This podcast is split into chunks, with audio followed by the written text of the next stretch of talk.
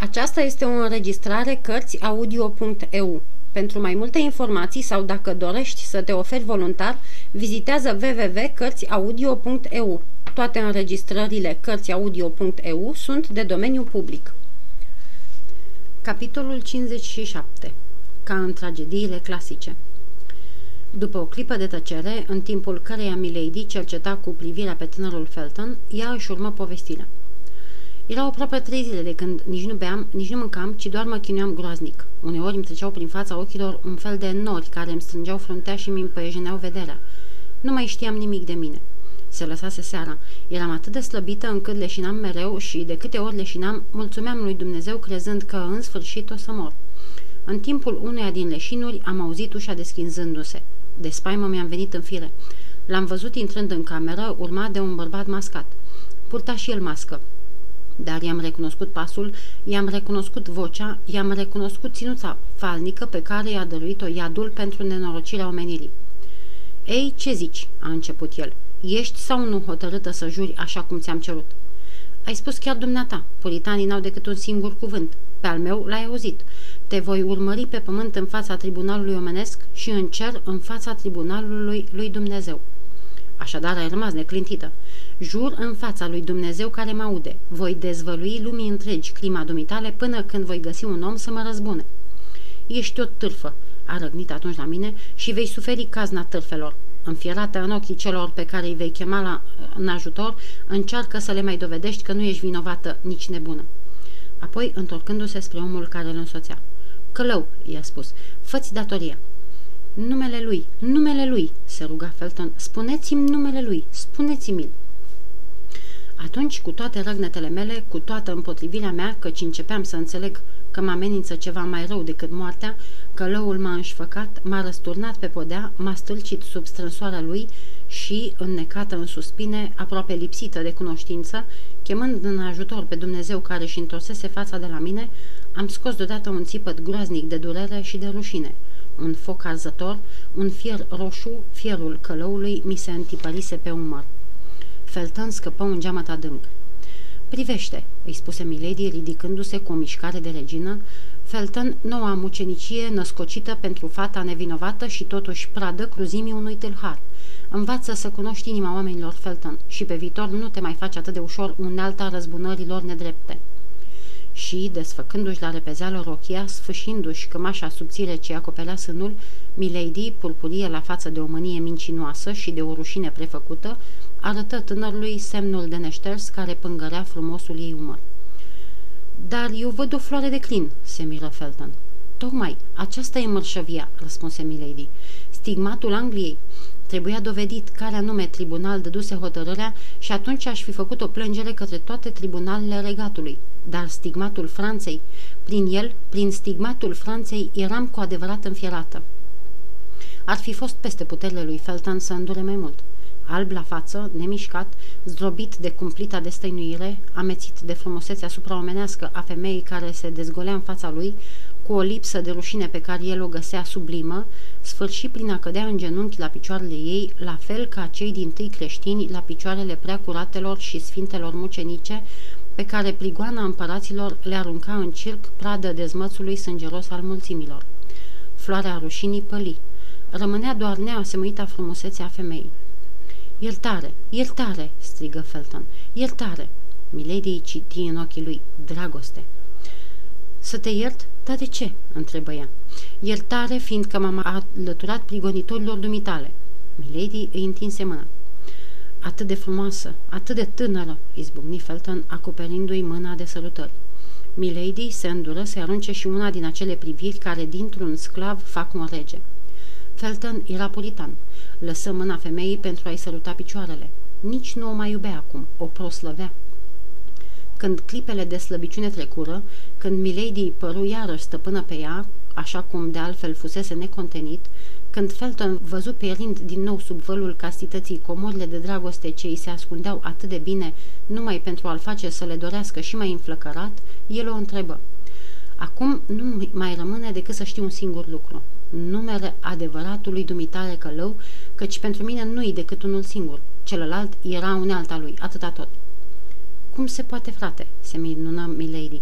trebuie să ți-l mai spun, nu l-ai ghicit încă? Adică tot el, tot el, mereu el, adevăratul vinovat. Adevăratul vinovat, urmă Milady, este jefuitorul Angliei, prigonitorul adevăraților creștini, mișelul ademenitor al cinstei atâtor femei, acela care dintr-o poftă a inimii lui păcătoase va obliga Anglia să verse atâta sânge, acela care o clotește azi pe protestanți pentru ca mâine să-i trădeze. Buckingham, prin urmare Buckingham, strigă Felton ieși din minți. Milady își ascunse capul în mâini, neputând parcă îndura povara rușinii ce-i trezea acest nume. Buckingham, călăul acestei făpturi îngerești, se îngrozi Felton. Și tu, Dumnezeule, nu l-ai trăznit, l-ai lăsat încununat de noblețe, de fală și putere pentru pierzania noastră a tuturor. Dumnezeu părăsește pe cel ce se părăsește pe el însuși, îl îmbărbătă Milady. Vrea poate să-i cadă pe cap afulisenia hărăzită blestemaților, urmă Felton din ce în ce mai înfierbântat. Vrea ca răzbunarea omenească să o ia înaintea justiției cerești. Oamenii se tem de el și îl cruță. Eu, adăugă Felton, nu mă tem de el și nu-l voi cruța. Milady își simți sufletul scăldat de o drăcească bucurie. Dar cum se face, întrebă Felton, că lordul de Winter, ocrotitorul meu, tatăl meu, se află amestecat în toate acestea? Ascultă, Felton, răspunse Milady, pe lângă mișei și nemernici, pe lume mai sunt și oameni de suflet, mărinimoși. Aveam un logodnic, un om pe care îl iubeam și care mă iubea. O inimă ca a dumitale, Felton. Un om ca dumneata. M-am dus la el și i-am spus tot. El mă cunoștea bine și nu s-a îndoit o clipă de spusele mele. Era un mare senior, un bărbat cu nimic mai prejos decât Buckingham. N-a spus nimic și a încins doar spada, s-a înfășurat în pelerină și s-a dus de-a dreptul la palatul Buckingham. Da, da, înțeleg, răspunse Felton. Deși față de asemenea oameni nu spada trebuie folosită, ci pumnalul. Buckingham plecase chiar în ajun, ambasador în Spania, unde trebuia să ceară mâna infantei pentru regele Carol I, care pe atunci nu era decât prinț de Gal. Logonicul meu s-a întors. Ascultă, mi-a spus el, omul acela a plecat, așa că deocamdată scapă de răzbunarea mea, dar în așteptare să fim uniți, așa cum ar fi trebuit să fim și până acum. Pe urmă, lasă în seama lordului de Winter să apere onoarea lui și a soției lui. Lordul de Winter?" exclamă Felton. Da," răspunse Milady, Lordul de Winter. Acum înțelegi tot, nu-i așa? Buckingham a lipsit aproape un an. Cu 8 zile înainte de sosirea lui, Lordul de Winter a murit în câteva clipe, lăsându-mă singura lui moștenitoare. Cum, de unde venea lovitura? Dumnezeu care știe tot, știe fără îndoială și asta. Eu nu învinovățesc pe nimeni. Ce năpraznic, ce năpraznic, se îngrozi Felton.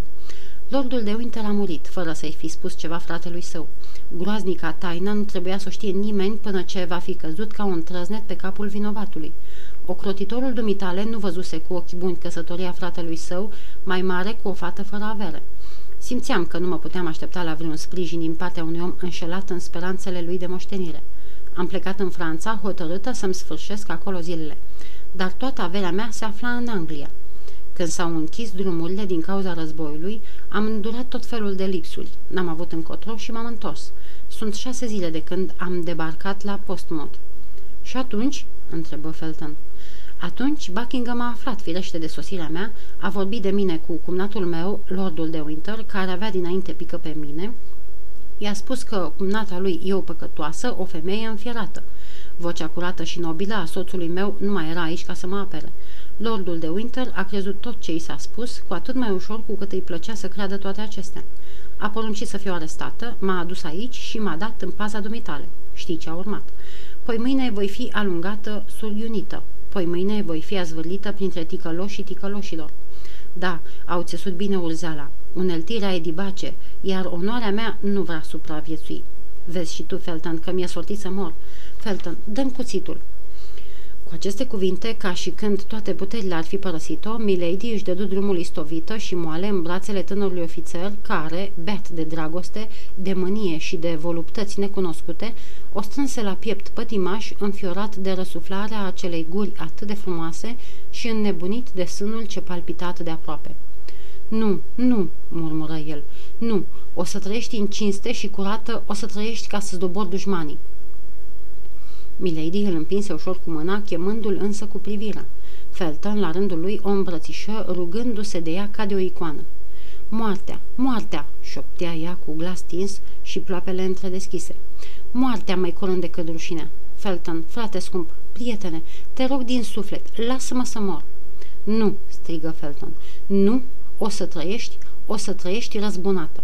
Felton, eu aduc ghinion celor din jurul meu. Felton, lasă-mă în voia soartei. Felton, lasă-mă să mor. Ei bine, atunci vom muri împreună, strigă el lipindu-și buzele de buzele ei.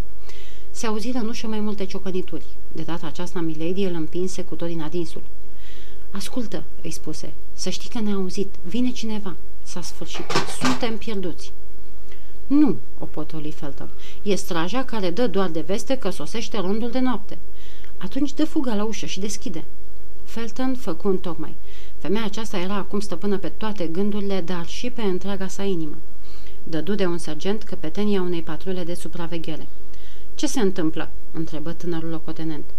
Mi-ați spus să deschid ușa dacă aud strigând după ajutor, dar ați uitat să-mi lăsați cheia.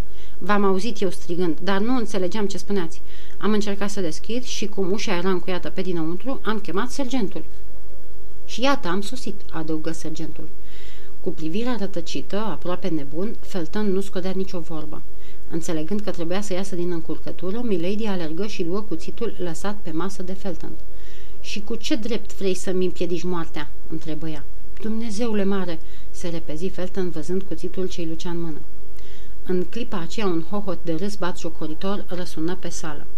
Atras de zgomot, îmbrăcat în haină de casă, dar cu spada sub braț, lordul de Winter stătea în picioare în pragul ușii. Prea bine," spuse el, iată ne ajungi la ultimul act al tragediei. Vezi, Felton, drama s-a desfășurat în tocmai cum ți-am spus eu, dar fi liniștit, sângele nu va curge." Milady înțelese că era pierdută dacă n-ar fi dat lui Felton o dovadă grabnică și neînduplecată de hotărârea ei. Te înșel, milord, sângele va curge și să dea domnul ca acest sânge să se reverse asupra celor care îl fac să curvă. Felton scoase un țipăt și alergă spre ea, dar era prea târziu. Milady își împlântase cuțitul în trup. Cuțitul întâlnise, însă, din fericire, ba ar trebui să spunem din îndemânare, balena de fier a corsetului, care, în acea vreme, apăra ca o platoșă pieptul femeilor. Alunecase sfâșind rochia și pătrunsese de-a curmezișul între piele și coaste. Totuși, rochia frumoasă îi se pătase într-o clipă de sânge. Milady căzuse pe spate și părea leșinată. Felton îi smulse cuțitul. Vedeți, milord," spuse el încruntat, iată o femeie care era sub paza mea și care și-a luat viața." N-avea grijă, Felton, că n-a murit," urmă lordul de Winter. Demonii nu pierd cu una cu două. Fii liniștit și du-te și așteaptă-mă la mine în cameră." Dar, milord, du-te, ți-o poruncesc." La această poruncă a superiorului, Felton se supuse, însă, în vreme ce ieșea, ascunse cuțitul în sân. Lordul de Winter se mulțumi să cheme femeia care o sluja pe Milady. Când aceasta sosi, îi dădu în grija pe care doamna, care nu se trezise încă din leșin, și o lăsă singură cu ea. Totuși, cum s-ar fi putut ca, în pofida bănuielilor, rana să fie adâncă, lordul de Winter trimise chiar atunci un om călare după un doctor.